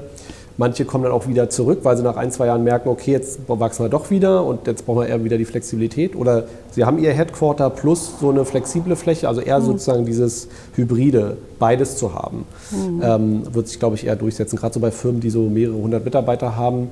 Ähm, aber wir haben zum Beispiel auch eine, eine Firma, ähm, Razer, die ist ähm, von 100 Mitarbeitern vor einem Jahr jetzt auf 400 Mitarbeiter gewachsen bei uns in einem Gebäude. Wow. Also auch, auch das gibt es. Ähm, das ist natürlich auch mal ein Vorteil, ja. dass man so sukzessive wachsen kann. Also genau. das haben wir auch oft, dass wir, bei Schulen ist es natürlich anders, dass man erstmal Leerstand mieten muss, mhm. wenn man beabsichtigt, sukzessive reinzuwachsen, ja. weil ein Vermieter ja nicht sagt, okay, halte ich so lange frei mhm. äh, und dann sagst du mir nächstes Jahr, ob du den Raum mehr brauchst. Ne? Mhm. Das ist natürlich ja. ein Vorteil. Und hier, also wir haben so gesehen ähnliche anspruchsvolle ähm, Anforderungen an die Vermieter. Wir haben nämlich eine sehr hohe ähm, ähm, ähm, Flächenauslastung. Ne? Ihr mhm. habt ja Schüler da drin, das mhm. heißt, irgendwie auf jeden zweiten Quadratmeter sitzt da ein Schüler. Bei uns ist es mhm. äh, fast ähnlich. Ähm, dadurch hat man natürlich sehr viele Auflagen und, und Anforderungen an den Vermieter. Ist nicht immer ganz so leicht zu mhm. handeln. Aber genau, aber Stichwort Auslastung, ihr, ihr fangt ja auch nicht gleich mit 1000 Schülern an einem Standort an. Ihr wollt ja auch dynamisch reinwachsen. Ja, das ist bei Schulen ist das anspruchsvoll. Mhm. Das äh, in der Tat, dass man, wenn man so reinwächst, wie gehe ich mit der Restfläche um? Vermiete ich die unter? Hier in Berlin Mitte haben wir ja das, äh, die Ackerstraße, hier die Schule, äh, das ist auch ein AEG-Gebäude. Mm, da hatten wir auch eine Zeit lang sehr viel Leerstand. Wir haben das untervermietet. Im Nachhinein äh, wusste keiner, dass sich das so gut entwickelt. Mhm. Ähm, brauchen wir unsere Flächen eigentlich selbst? Und das ist mitunter ein Grund, warum wir ausgezogen sind, mhm. weil ähm, wir natürlich der Schule den Vorrang einräumen. Und jeder äh, Schulraum, der eingerichtet werden kann, ist natürlich klasse. Mhm. Am Ende zahlen wir ja auch, zahlen wir auch eher drauf durch die Miete jetzt hier. Mhm. Aber Schule hat, wie gesagt, Vorrang. Und die äh, Untermietverhältnisse, die wir da eingegangen sind, ähm, ja, die sind so langfristig, dass, äh, dass wir da mhm. gar keinen Zugriff mehr auf unsere eigenen Flächen haben, was jetzt auch okay ist, mhm. aber im Nachhinein ja, hätten wir es schon selbst gern behalten. Mhm. Aber das äh, kann man immer nicht so lange im Voraus vorhersehen, wie mhm. sich das entwickelt. Das ist jetzt über, ja, ist ja fast zehn Jahre her, als wir das untervermietet haben. Mhm. Also was ist so die, die, die kleinste Schulgröße? Also ab wann rechnet sich so ein, so ein Standort? So mit, mit Ach, rechnen kann man gar nicht sagen, hm. dass sich etwas rechnet, dass das wirklich, äh, also der Zyklus ist halt sehr lang, bis es, äh, hm. bis es sich rechnet. Man geht ja auch erstmal in, ja, in, an, in ganz starke Anlaufverluste am Anfang. Also Mhm. Weil Schule äh, bekommt eine sogenannte Ersatzschulfinanzierung, ist alles gesetzlich durchreguliert. Die bekommt man aber erst nach einer bestimmten Wartefrist von mehreren Jahren, in, dem man, in denen man gezeigt haben muss, dass man wirklich äh, pädagogisch äh, das Äquivalent einer mhm. öffentlichen Schule dann auch erfüllt. Äh, von daher ähm, kann man gar nicht sagen, das rechnet sich ab einer bestimmten Größe. Und ein hm. Gymnasium ist viel teurer im Unterhalt durch die Fachräume, mhm. durch äh, ja, die Lehrerausstattung dann auch, ähm, insbesondere durch die Fachräume, weniger Schüler. Grundschule ist viel voller in der Regel, dass viele auch sagen, jetzt kann mein Kind äh, super Englisch, jetzt gehe ich vielleicht doch auf eine staatliche Schule. Ähm, ja, aber und, und, und, plant ihr so eine Weiterentwicklung, dass ihr dann auch irgendwann so, so, so Studium noch anbietet, also Hochschule oder ist es äh, zu, zu, mm, speziell? Bisher noch nicht, weil wir da einfach die Expertise nicht haben. Wir haben hm. jetzt aber in der Tat, hat mein Kollege initiiert, eine ähm, na, Erzieherakademie für Erzieherausbildung mhm. in Baden-Württemberg. Das läuft ganz gut. Also da würde ich jetzt auch nicht ausschließen in Berlin, dass wir da auch nochmal mit sowas äh, an den Start gehen, aber halt nah zu unserem Kernbereich, mhm. die Ausbildung. Ja. Ja, spannend. Ich war selber auch auf einer privaten Hochschule, deswegen frage ich. Also ich, ah, ja. ich sehe da Vor- und Nachteile da drin. Also, also hier in Berlin oder genau, wo, wo ähm, SAH. SAH, wo ist das? die Sitz waren am Ernst-Reuter-Platz. Ich glaube, jetzt ah, sind ja. die Augen gezogen zum Moritzplatz auch. Ähm, klassisch BWL habe ich da studiert. Und, ähm, das sind auch äh, äh, gleichwertige Studienabschlüsse? Genau, genau. Also ich weiß, dass da auch ganz schwierig ist, ne, diese Akkreditierung, man muss sich da beweisen und, ähm, ist, und vor allen Dingen ähm, kriegen die halt, glaube ich, keine Zuschüsse vom, vom Staat. Das heißt, wenn man dort mhm. privat zahlt, dann muss ich das halt selber tragen. Also sind die im doppelten Wettbewerb, ne? weil man kann natürlich... Mhm. Ähm, Jederzeit. Die, die, die, die, die staatlichen Hochschulen sind ja auch gut durchfinanziert. Also also, sie, ne, also da kostet ein Studium ja nichts, versus mhm. ich zahle mein Studium komplett selber an der privaten. Da ist, glaube ich, der Konkurrenzdruck noch, noch deutlich höher, ähm, so von, also zwischen den mhm. zwei Systemen. Ähm, aber ich würde sagen, es, also für mich hat es sich gelohnt, weil es, es, hat sich eher so wie so, ich habe mich halt als Kunde gefühlt. Mhm. Und ähm, ich war damals schon so sehr unternehmerisch tätig und habe halt während des Studiums halt eigentlich ein Startup aufgebaut und gearbeitet. Und das hätte ich an einer staatlichen Hochschule gar nicht so unter einen Hut bringen können. Also für mich war das ein, eher, also wie so ein, ich habe mich wie ein Kunde gefühlt. Das war tatsächlich. Ja, weil gut. mich jetzt mal die Motivation äh, interessiert, äh, weil, wie mhm. gesagt, das äh, öffentliche Angebot ist kostenfrei. Ja. Und von der Ausbildung, äh, kann, vermagst du das zu beurteilen, ob das äh, qualitativ gleichwertig oder? Ich würde sagen, es war auf jeden Fall gleichwertig ähm, oder auch vielleicht auch höher, einfach weil natürlich der Schlüssel auch wieder anders ist. Mhm. Also ich glaube, so, ein, so ein, an der staatlichen Hochschule, Hörsaal, 300 nee, Ihr ist sehr verschult wahrscheinlich an ja. der privaten Uni, oder? Genau, und, und, diese private, da hast du halt dann deine, ist wie, wie, wie so eine Klasse, 20, 30 Studenten und, und einfach ein intensiverer Austausch. Man kann eher mal fragen, weil bei, wenn man mit 300 in einem Hörsaal sitzt, fragt man wahrscheinlich eher vielleicht nicht mhm. unbedingt was. Mm, und also es ja, war dadurch besser. Man muss aber auch sagen, die, das, das Qualitätslevel der Studenten ist auch sehr unterschiedlich. Ähm, ne, so dieses Klischee, private ja, Hochschule, naja, Mama und Papa zahlen jetzt. Na, oder man Uni. hat halt keinen Platz bekommen an der Uni ne, und äh, genau. müsste jetzt zig Semester Wartefrist in Kauf nehmen. Ja. Also da, also da gibt es bestimmt den, ein größerer Teil, der eher nicht so sehr motiviert ist vielleicht, das einfach mhm. macht, weil man muss jetzt halt irgendwie studieren und das, das mhm. will die Familie so. Aber dann gibt es halt einen, einen, kleineren Teil, der sehr motiviert ist, zu dem würde ich mich zählen, der halt vielleicht auch das Studium selber finanziert und dementsprechend dann auch fordert. Ne? Also ich zahle jetzt hier jeden Monat 800 Euro, jetzt erwarte Was ich auch... Was kostet so ein Studium am Monat? 800. 800, Wahnsinn. Ja, Wahnsinn. Und, ähm, und ich habe das dann halt auch wie ein Kunde eingefordert. Ne? Also ich, ich zahle es mhm. aus meiner eigenen Tasche, also möchte ich jetzt. Und also das mhm. ist, dadurch gibt es so ein, so ein Gefälle auf jeden Fall. Ähm, bei mir war es ein, ich konnte auch nur an der privaten studieren, weil ähm, ich und Schule war nie so ein guter Match. Äh, bin ja. zweimal, dreimal sitzen geblieben. Kommst du aus Berlin? Ja. ja. Ähm, und war immer so ein bisschen schwierig und hab dann, bin zweimal auch in der 11. Klasse sitzen geblieben und, und Schule. Ich wusste gar nicht, gibt es sitzen bleiben noch? Ich bin da, ich bin einfach also, okay, aber äh, zu deiner Schulzeit anscheinend schon. Gab es das noch, ja. Und, ähm, und in welchen Jahrgangsstufen bist du sitzen geblieben? Zweimal in der 11., einmal in der zweiten, zweimal in der 11. Mhm. Und das, das dritte Mal sozusagen, dann war einfach klar, okay, du musst jetzt die Schule verlassen. Also du hast jetzt zweimal die 11. gemacht, nochmal geht nicht. Und, und ich dachte mir auch so gut, also bringt dann scheinbar auch nichts, dann, dann. Aber es ist schon, ich will jetzt nicht in deiner Bildungsbiografie so doll rumstochern. Einer zweiten ist aber schon so. Da war, es gab so eine, so eine Leserechtschreibschwäche bei hm, mir, okay. die wurde dann auch äh, diagnostiziert und dann bin ich auch zwei Jahre in so eine LRS-Klasse gegangen und das war, das war super. Das war wirklich, ähm, also kleine Klasseneinheit, deswegen ja, ja. finde ich sowas auch gut, weil ich glaube, manchmal brauchst du einfach eine, eine, intensivere Betreuung. Das geht halt nicht bei 1 zu 30, das ist dann halt 1 mhm. zu 10 ist einfach besser. Und da waren auch sehr motivierte Lehrer und diese zwei Jahre haben im Grunde mich einmal, einmal komplett auf ein Niveau gebracht, wieder so dass ich mitgekommen bin, zumindest dann mal so sechs, sieben mhm. Jahre. Und dann war es eher wieder Desinteresse sozusagen, dass ich dann so nochmal in der 11. Klasse sitzen geblieben bin, habe mich halt auch wieder mit anderen Dingen beschäftigt, aber es war halt nicht mhm. Schule und mein Fokus war halt irgendwie bei anderen Dingen. Mhm. Ähm, aber am Ende ist, glaube ich, ganz wichtig, äh, motivierte Lehrer und diese kleinen Absolut. Klasseneinheiten, das ist... Ähm, Der Lehrer ist es am Ende immer. Ja, ja, also das äh, sagt ja auch jede Studie, was hm. macht gute Bildung aus, ist, ist der Lehrer. Hm, ja.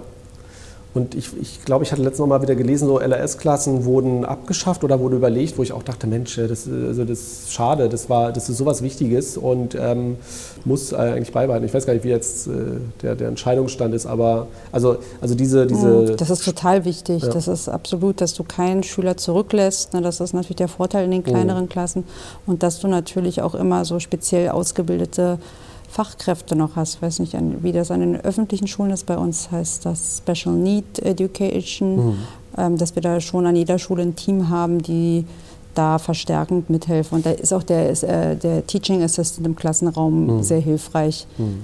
Ähm, dass man da nochmal eine gute Bindifferenzierung im Klassenraum machen kann und gucken kann, ohne dass das Gefühl der äh, Unterlegenheit oder der Minderwertigkeit bei den Schülern und Schülerinnen entsteht, sondern dass man die ja auf das Level bringt, dass sie ja dann halt auch die Schulabschlüsse machen können mhm. und da mitgezogen werden oder halt geboostert werden, dann nochmal, also bei uns boostern halt auf Bildung bezogen, mhm. am Nachmittag äh, durch spezielle Programme. Mhm. Ähm, ja, genau, ja, dass jeder gesehen wird und keiner zurückgelassen wird. Mhm. Ja, das ist, glaube ich, extrem wichtig, gerade so Nachhilfeaspekte nochmal dann gezielt nochmal nachzu, nachzujustieren. Wie ist es eigentlich bei euch so Thema Inklusion? Ähm, ist wahrscheinlich an jeder Schule ein Thema, aber äh, beschäftigt euch das mehr oder war das für euch schon immer? Ach, das da? war schon immer, deswegen ja. ist das jetzt gar nicht so neu aufgekommen, da das ja von Anfang an so Teil unseres Konzeptes ist, mhm. jeden Einzelnen zu sehen, niemanden auszuschließen. Ähm, ist das also kein Thema, mit dem ich jetzt viel zu tun habe, weil das was Selbstverständliches ist. Also dass halt immer das Kind primär gesehen wird. Und ähm, ja, bei Inklusion fällt mir ein, du hast dann natürlich zusätzliche Kräfte, die du dann halt auch nochmal gefördert bekommst. Mhm. Von daher ja etwas, was ja, dazugehört. Also da seid ihr sozusagen genauso wie eine staatliche Schule, da habt, kriegt ihr dann auch dann diese Pädagogen dann extra bezahlt. Genau, genau, muss man dann beantragen ja. jeweils. Ähm, hm. Das ist auch von Bundesland zu Bundesland unterschiedlich. Hm. Ist ja wahrscheinlich auch eine Auflage. Ne? Wenn man Schule sein will, dann muss man genau wie jede andere Schule auch äh, die, die Auflagen erfüllen, wo ja Inklusion wahrscheinlich auch dazu gehört. Ne? Das ist wahrscheinlich alles. Ja, aber das empfehlen wir, glaube ich, gar nicht so als Auflagen erfüllen, sondern das ist schon so Teil dessen. Mhm. Also ich äh, habe jetzt nirgendwo jemals vernommen, wir, müssen noch, wir brauchen noch ein Inklusionskind. Mhm. Ja. Also von daher.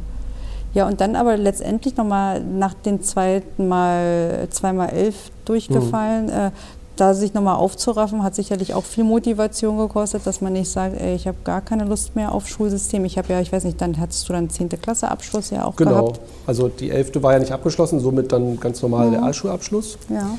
Und, und klar, man fühlt sich schon so ein bisschen, äh, oder ich habe mich schon so ge gebrandmarkt gefühlt. Ne? So, ähm, also meine, meine Eltern haben auch äh, Abitur über den zweiten Bildungsweg, so eine mhm. Abendschule gemacht. Also es war, äh, also da war jetzt nicht so der Erwartungsdruck da, Mensch, du musst jetzt hier studieren. Meine beiden Eltern haben auch beide ihr Studium abbrechen müssen, weil sie in der DDR als Dissidenten Ui. sozusagen von der Hochschule äh, verwiesen wurden, weil sie sich sozusagen engagiert haben. So acht, mhm. äh, 84, 85 war das. Mhm.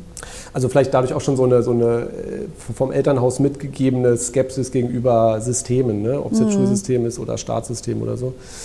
Hm, aber mein Weg war dann ähm, Ausbildung machen. Ähm, ich habe Veranstaltungskaufmann äh, dann gelernt. Mhm. Und, und dann nach so zwei, drei Jahren Arbeiten in dem Job, dann halt äh, hatte ich schon den Ehrgeiz, okay, eigentlich will ich aber auch nochmal studieren. Und ähm, und ich bin Geschäftsmann, ich bin Unternehmer, das ist halt, das ist in meinem Blut drin. Und deswegen Wann so hast du das gemerkt, dass das so in deinem Blut drin ist? Wahrscheinlich früh, früh oder? Ich glaube, dass man sechs, merkt, dass sechs man Jahren auf jeden Fall auch ja? schon. Also, Ach, echt merkt man schon. Ja, ja. ich will immer irgendwas verkaufen, okay, ja. das, das, war, das war immer drin. Und deswegen für mich war auch klar, also ich, ich finde, also Schule ist quasi die Vorform, um am Ende dann mal das zu studieren, was ich eigentlich machen, also was, ne, BWL, mhm. das ist halt quasi die, die Unternehmeressenz. Aber man muss halt leider dieses ganze Vorgeplänkel mitmachen. Und, ähm, und deswegen, ich habe immer schon geguckt, okay, studieren ist schon irgendwie spannend, aber wie geht's ohne Abitur und mich da nochmal hinsetzen, Abitur machen, nee, äh, das wird nicht passieren. Dafür hatte ich zu viele negative Erfahrungen dann gemacht. Mhm. Ähm, aber dann in Berlin ist das Schöne halt über den zweiten Bildungsweg mit Ausbildung und einschlägiger Berufserfahrung, zwei, drei Jahren. Ist dann gleichwertig, oder? Genau, mhm. kann man dann studieren. Und Hättest du auch an einer öffentlichen Uni studieren können? Hätte ja. ich oder an der Fach, Fachhochschule. Fach, ich hätte, glaube ich, noch mal zwei Jahre noch mal länger arbeiten müssen. Mhm. Ich war dann aber so, nee, jetzt will ich es, weil ich war dann auch schon, ja gut, schon, also ich war 25 und wollte dann jetzt einfach noch ja, diese, diese, dieses Studieren äh, mitnehmen. Und ähm, ja, und an der privaten äh, haben sie mich dann akzeptiert, so ein bisschen mit einem Auge zudrücken. Ähm, ich glaube, meine, mein Bewerbungsschreiben war sehr motiviert und, hm. Ne, und die, die haben ja, die, die wollen ja auch motivierte Studenten haben. Also das, deswegen haben sie mich da, glaube ich, auch mit reingenommen, weil sie halt wissen, sie haben Kunden, die halt, ne, die da ist die Motivation nicht ganz so hoch und dann finden sie es aber auch gut, wenn es welche gibt, die es vielleicht selber zahlen und ähm, sehr motiviert sind und dann die Mischung am Ende es dann macht. Und ja, und dann studiert und äh, das, das, Lustige ist, wenn man dann studiert hat und Bachelor hat, hat man ja automatisch damit auch sein Abitur. Ähm, weil das und ist so, äh, genau, also ich habe jetzt sozusagen meinen Lebenslauf wieder Aber dir geheilt. fehlt dir ja eigentlich das Abitur. Hast du denn im Studium gemerkt, dass du da irgendwie so eine, einen Bildungsrückstand hast den anderen gegenüber, ähm, die ja de facto da zwei Jahre mehr Schulausbildung hm. hatten? Also gerade in Mathematik äh, ja, ist das ja nicht ganz trivial. Auch das äh, also, also klingt so, als sei das nicht ja. der Fall. Da bin ich ganz erstaunt. Aber also ich glaube, so, so Statistik, bestimmt hat mir was da gefehlt. Hm, aber mein Talent ist, glaube ich, immer auch, auch Lücken einfach sehr gut zu kompensieren, indem man es halt mhm also es, es, fällt dann irgendwie nicht auf. Oder, mhm. oder dann lerne ich halt nochmal ein paar Sachen und dann, dann, dann fehlt diese Lücke. Also mein, mein Abschluss war, war ein durchschnittlich guter, 2,0 glaube ich war dann. Also es hat, hat gut funktioniert. Ähm, nee, eigentlich äh, da nicht, nicht wirklich ein Defizit. Ähm, ich glaube, das konnte, man, konnte ich dann auch einfach durch, durch Lernwillen Lernen, ne? kompensieren. Lernwille also und hohe fand, Motivation. Ne? Ja, jedes also. Fach fand ich spannend, weil es war immer, gab immer einen Praxisbezug. Okay, Volkswirtschaft, okay, jetzt das große Ganze. Und, und also das war immer, das war viel praxisbezogener als, als Schule, die halt nur in der Theorie, ne, irgendwelche Wurzelberechnungen, ja, warum soll ich denn jetzt eine Wurzelberechnung? Ach so, aber wenn ich die Wurzelberechnung, um rauszukriegen, wie sich eine Volkswirtschaft entwickelt, ja, das finde ich wieder spannend. Mhm. Also ich glaube, wenn ich ähm, mein, mein, mein, dem, dem, Schulsystem von damals äh, was äh, Feedback geben könnte, würde ich sagen, ähm, macht es praxisbezogen. Da geht weg von, diesen, von diesem rein Theoriegebilde. Aber ich glaube, das ist vermutlich auch euer Ansatz, ähm, mm, ja. weil ihr es auch einfach freier gestalten ja, könnt als auch jetzt Projekt, die staatliche. Äh, Project-Based Learning ist oh. halt so immer das, was ich aufschnappe, was ja der Bezug halt immer da ist. Mm. Und auch so ein bisschen, weil du sagst, ja, man ist Kunde, Dienstleistung. Es ist auch bei den Kleinen schon so ein bisschen, äh, wenn ich in den Klassenraum gehe, dass dann immer so ein bisschen, ja, ähm, was kriegen wir denn heute so geboten? Mhm. Also so eine ja. Unterrichtsstunde ist inzwischen, äh, kriegt man schon richtig Lust. Also es ist nicht nur so Frontalbeschallung, mhm. sondern wirklich, äh, ja, also hat, äh, ist sehr abwechslungsreich einfach mhm. die Stunde ähm, dass man traurig ist, wenn es vorbei ist. Also ja. beim, weiß nicht, hast ja auch deine Schulzeit geschildert, nicht, dass du da auf die Uhr mal guckst und Striche mhm. machst, jede Minute abstreichst, sondern dass du da jedes Mal auch was mitnimmst. Und ähm, meine Kollegin erzählte mir neulich, ähm, jetzt mit der Corona-Pandemie, dass ihre Kinder wollten in den Ferien nichts machen weil sie Angst hatten, dass sie sich anstecken und dann in die Quarantäne kommen und dann nicht in die Schule gehen können. Mhm. Und hm. das äh, wollten sie auf gar keinen Fall riskieren. Mhm. Sie, so weit ist es schon, dass sie in den Ferien nichts mehr machen wollen, ja. weil bloß keine Schulstunde oder Schultag verpassen. Ja, das ist äh, tolle Motivation, ja. Absolut. Und äh, wie gesagt, Privatschule kostet ja, wie gesagt, auch Geld. Und viele meiner Freundinnen haben ihre Kinder auch bei uns. Und da weiß ich, dass sie mitunter denken, ach Mensch, äh, äh, staatliche Schule ist umsonst und ähm, mhm. vielleicht melden wir sie dann doch ab äh, zum Gymnasium. Aber die meinen, wir können gar nicht mehr, weil wenn die erstmal bei Form sind, wollen die Kinder halt nicht mehr. Mhm. Und am Ende entscheidet so ein Kind doch viel, mhm. ähm, dass man sagt, na gut, dann beißen wir halt nochmal den sauren Apfel in Anführungszeichen und machen nochmal die Gymnasiumsnummer mit oder die weiterführende Schule bei Forms. Mhm. Ja. Also aber spannend mit deiner Bildungsbiografie und auch echt erstaunlich und toll, wie du dich da so motiviert hast und, mhm. ähm, und dann so dein Ding machst, dein Unternehmen. Also schön. Ja, ja wahrscheinlich nicht so der, der klassische äh, Weg, ja, aber ja, also hat, hat dann doch noch gut geklappt, ja, bin ich auch überrascht. Vielleicht mache ich sogar irgendwann noch mal einen Master, ähm, aber das äh, ist dann, glaube ich, eher so, wenn wenn sich es dann so ein bisschen, also jetzt ist, passiert einfach zu viel, aber ich kann mir vorstellen, so in fünf Jahren, wenn es sich ein bisschen beruhigt ähm, mhm. und dann vielleicht sogar sowas wie, wie Langeweile aufkommt, man hat so ein Unternehmen aufgebaut, dann wächst es halt auch nicht mehr dynamisch, irgendwie 50 Prozent im Jahr dass mhm. dann nochmal so eine Phase kommt, wo ich sage, jetzt äh, mache ich nochmal was für mich und, und lerne nochmal und packe nochmal was drauf und so ein Master. Wobei den Bachelor oder das Studium jetzt hast du ja auch berufsbegleitend in dem Sinne oder? Äh Eigentlich ist es ein Vollzeit-Bachelor, aber ja, ich habe es halt gemischt und habe halt, mich, mich merke mal ganz schön, dass, dass ich unruhig werde, wenn ich nur eine Sache mache. Okay, und, also ähm, genau. brauchst du dann nochmal. Hast, äh, warst eigentlich schon so in der Gründung dann von Unicorn ein bisschen? Na, da, ich habe äh, vor Unicorn schon drei, vier andere Startup-Ideen umgesetzt. Also bin hm. so, ein, so ein klassischer Serienunternehmer. Ja. Ich mache immer so zwei, drei Jahre was oder manchmal auch nur ein halbes Jahr. Mhm. Also auch schnell scheitern ist ja auch wichtig, äh, dass man jetzt nicht drei, vier Jahre an irgendwas rumprobiert und dann feststellt, ja, funktioniert nicht. Also auch dieses, dieses zügige, zügige Scheitern. Sollen wir hier mal, ähm, ja, soll, soll, ich aber mal, oder, ja, willst? Das weiß ich schon jetzt, was du sagst. To do oder not to do? To do oder not to do? To, aber to do was? Fragezeichen. To do oder not to do? Tun oder nicht tun? Tun oder nicht tun? Äh, achso, ich würde sagen wahrscheinlich im Zweifel tun. Mhm. Ja. Singen oder tanzen? Tanzen. Schnell oder langsam? Ach, Schnell. Ich kann die für dich mitbeantworten schon. Morgens oder abends weiß ich auch schon. Ja, ja abends, ja, genau. So hier voll äh, 24-7 oder 9 to 5. Also 24-7 oder 9 to 5. Ja, weißt du wahrscheinlich auch weiß schon. Weiß ich auch schon, aber ja. sag's gern. Ähm, Buch oder Podcast? Ah, Zeit für beides nicht so richtig, aber wenn dann wahrscheinlich eher Podcast. Ja. Hm, hätte ich jetzt auch getippt. Rock oder Jazz? Jazz. Hm, hätte ich jetzt auch getippt nach dem, was du gesagt hast. Espresso oder Cappuccino? Cappuccino. Hm? So ein Milchstück macht es nochmal aromatischer. Okay, sitzt ja an der Quelle. Kalt oder warm? Warm, Duscher. Warm, Duscher, ja. Snooze oder Aufstehen? Snooze. Mhm.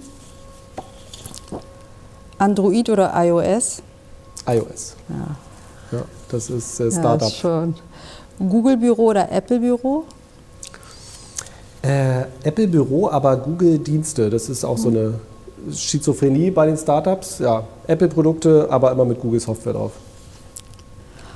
Always on oder Social Media Detox? Ja, always on. Ja. Twitter oder LinkedIn? LinkedIn. Auto kaufen oder sharen? Beides. Okay. Nutzen oder besitzen? Hm, Ja, in dem Fall auch beides. Ja, Mieten oder kaufen? ja auch wieder beides. Beides, ja. Äh, f- flexibel ist das Stichwort. Alt oder neu? Hm, auch gerne alt. Office oder Remote? Ach, das ist ja eine philosophische Frage. Ähm, ja, beides. Die, beides da. Also jetzt müssen wir irgendwann mal wieder zum Entweder-Oder-Spiel Kann mich nicht kommen. entscheiden. Flexibel. Also, immer Zeit oder keine Zeit? Hm, eher keine Zeit. Okay, Super. Ja. Dann heute oder morgen? heute, Samstag oder Sonntag? Samstag. Oh ja, die ist, äh, da wirst du wahrscheinlich auch beides sagen. Deutsch oder Englisch? Deutsch, Mathe oder Sport? Sport, Das sind so, so lehrerspezifische Fragen. Halbtags oder ganztags? ganztags. Also ihr macht wahrscheinlich auch Ganztagsbetreuung bei euch, ne? Ja. Digital oder analog? Digital, Ja oder vielleicht? ja. Eine Philosophische Frage. Fördern oder fordern? Fordern, Bestimmen oder diskutieren? lieber bestimmen. Aber ich weiß, diskutieren kommt besser, aber bestimmen. Ähm, engagieren oder arrangieren? Engagieren, Klein oder groß? groß. Ist jetzt wahrscheinlich auf Schüler bezogen oder Soll ja, man Ja. kann ja auch impulsiv antworten. äh, bei Tag oder bei Nacht? Bei Tag, Zu Hause oder unterwegs? unterwegs, Bleiben oder gehen? gehen, Trinken oder essen? oh. ja, trinken, Schulkantine oder Pausenbrot? Schulkantine. Habt ihr Schulkantinen bei euch Mhm. eigentlich? Ja, okay. Oder muss ich auch mal essen gehen? In der Ackerstadt. Ja, fällst, sagst du, bin hier in der Wenn man 11. reinkommt. Klasse. Laut oder leise? Äh, leise, Berlin Mitte oder Berlin Zehlendorf? hm. Berlin-Zehlendorf. Echt? Okay. ich hätte jetzt Berlin Mitte getippt. Break the rules oder follow the rules? Break the rules. Staatlich oder privat? Ja, privat. Heute und morgen, da waren wir schon. Genau, Ja. da sind wir auch einmal durch. Ja, witzig, super angepasst, die Fragen. Ja, so. sehr, sehr, Sehr danke für individuell. das, für das äh, Challengen. ja, Florian, war eine schöne Stunde. Wenn es Ja. eine Stunde war, ich habe kein Zeitgefühl gerade, aber Gebe ich gern zurück. Äh, sehr, Hat sehr Spaß schön. gemacht. Wenn ich dann mal Kinder habe, dann äh, ja, rufe ich an weiß wo, und erste äh, Adresse. Ja, Genau, weiß ich, wo sie unterbringen kann. absolut. Vielen Dank für deine Ja, Zeit. danke dir. Vielen Dank, dass ihr eingeschaltet habt. Wir hören uns in vier Wochen wieder zu einer neuen Folge der Hofpause. Ein Podcast der GSG Berlin. Mehr von uns gibt es unter gsg.de und regelmäßige Updates findet ihr auf LinkedIn. Ton, Kamera und Redaktion sind von der GSG Berlin. Der Videoschnitt erfolgte durch Robert Arnold.